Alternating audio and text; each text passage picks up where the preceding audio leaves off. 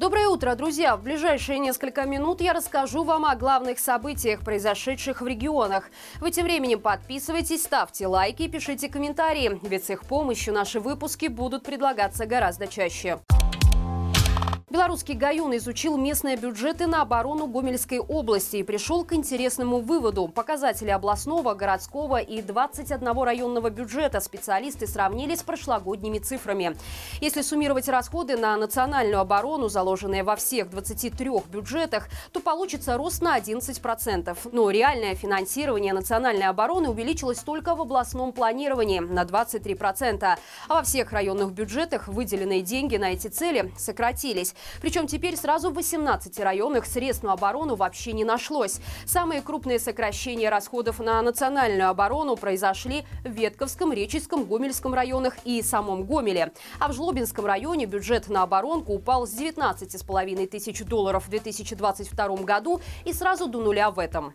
Белорусский Гаюн обращает внимание, что все расходы на национальную оборону Гомельской области в пять раз меньше, чем у Брестской. И судя по этому показателю, нельзя сделать вывод, что Гомельская Московская область всерьез готовится к войне или мобилизации. Тем временем в Пинском районе были анонсированы очередные учения. По сообщению местного погранотряда, речь идет о стрельбах на полигоне в Ижловиче. В этой связи опасной является зона протяженностью почти 4 километра от северо-западной окраины деревни и далее в северо-западном направлении на ширину 2,5 километра. В избежание несчастных случаев силовики просят местных жителей не приближаться к стрельбищу, начиная с 9 марта и до конца месяца. ГАИ собирается закрыть дело о смертельном ДТП с участием военного ракетовоза в Жлобинском районе. По словам друга погибшего, который знаком с ходом расследования, производство по уголовному делу могут остановить по формальным причинам. Гомельские силовики настаивают на том, что военный ЗИЛ стоял на трассе со включенной аварийной сигнализацией. В таком случае виновным в ДТП признается погибший, а не водитель ракетовоза. И дело можно спокойно закрывать.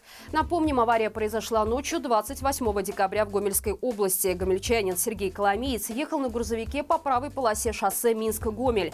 В темноте он не заметил остановившийся военный ЗИЛ и влетел в него на большой скорости. Благодаря опубликованным УВД фотографиям с места аварии видно, что водитель военного автомобиля после остановки не предпринял никаких действий, чтобы стать заметным для участников движения. Ни на одном снимке не видно, чтобы аварийная сигнализация была включена. Интересно то, что назначение этого автомобиля местные дорожные инспекторы также скрывают. О том, что ЗИЛ – это транспорт транспортно-заряжающая машина, предназначенная для транспортировки и загрузки ракет в систему залпового огня «Ураган», специалисты определили по фото. Заряжающее устройство грузовика во время аварии было накрыто тентом. И вполне возможно, что также были спрятаны и ракеты, которые могли сдетонировать после столкновения. На бортах грузовика видны следы зимнего камуфляжа, но опознавательных знаков вооруженных сил нет. Напомним, перемещение российской и белорусской техники в 2022 году по дорогам Беларуси сопровождалось многочисленными многочисленными ДТП. Правда, в сводки они попадали только после того, как информацию о них публиковали независимые СМИ. Скончался водитель и еще один пассажир маршрутки, которая столкнулась с грузовиком под Смолевичами в конце февраля. В официальном заявлении Минздрава говорится, что несмотря на все усилия врачей больницы, скорой медицинской помощи и Минского научно-практического центра хирургии, спасти жизни двух пострадавших в аварии, к сожалению, не удалось. Таким образом, количество жертв этого жуткого ДТП увеличилось до 13. Еще семеро пострадавших остаются в больницах. Об их состоянии ничего не известно. Напомним, лобовое столкновение маршрутки и загруженного песком МАЗа произошло на девятом километре трассы Смолевичи-Шацк. На месте происшествия погибло 11 человек, в том числе двое детей. Еще 9 попали в больницу в тяжелом состоянии. Сразу после ДТП представители ГАИ сообщали, что оба водителя двигались на исправных автомобилях без нарушения правил ПДД. Очевидцы происшествия, рассуждая о возможных причинах аварии, обращали внимание на ужасное состояние асфальта на этом участке дороги.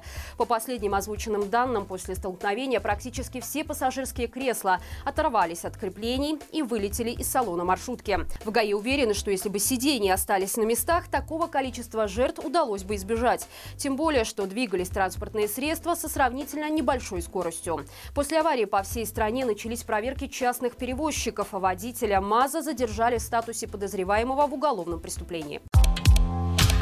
Специально к 8 марта Белстат подготовила обзор того, как выглядит и чем занимается белорусская женщина. Всего на начало 2022 года в нашей стране проживало 4 миллиона 977 тысяч женщин.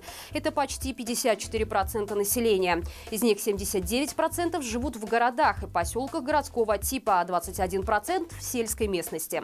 В среднем на тысячу мужчин приходится 1163 женщины, а в городах и того больше, если раскладывать пропорции пропорцию, то получится, что на каждых пять мужчин приходится почти по шесть женщин. Портрет среднестатистической белорусской женщины такой. Средний возраст 43 года. 54,5% из них считают родным языком белорусский. Слегка больше половины женщин находится в зарегистрированном или незарегистрированном браке. И примерно треть родила двоих детей. Среди женщин трудоспособного возраста заняты в экономике 84,5%. Их средний возраст составляет почти 42 года. Почти половина половина работающих женщин имеет высшее образование, еще 27% среднее специальное. Среди самых женских сфер деятельности Белстат выделил здравоохранение, образование и финансы. В этих областях порядка 80% работников белорусские. По данным 2022 года, большинство работающих женщин в возрасте от 20 до 50 лет имеют несовершеннолетних детей. Но чаще всего это один ребенок. Тем не менее, целых 9% занятых в экономике белорусок имеет трех и более детей. Примечательно, что женщины преобладают и среди руководителей, их 52%. Причем у большинства из них есть несовершеннолетние дети. В эту статистику не мешало бы добавить и то, что именно белорусские стали ключевыми фигурами во время событий 2020 года. Именно они в большинстве своем организовывали дворовые чаепития, наблюдали за выборами и даже руководили протестными движениями. И это все на сегодня. Напомню, что мы есть во всех соцсетях, а также в Телеграм, поэтому обязательно подписывайтесь, чтобы оперативно и более коротком формате получать информацию о происходящем в Беларуси. До встречи завтра и живи Беларусь!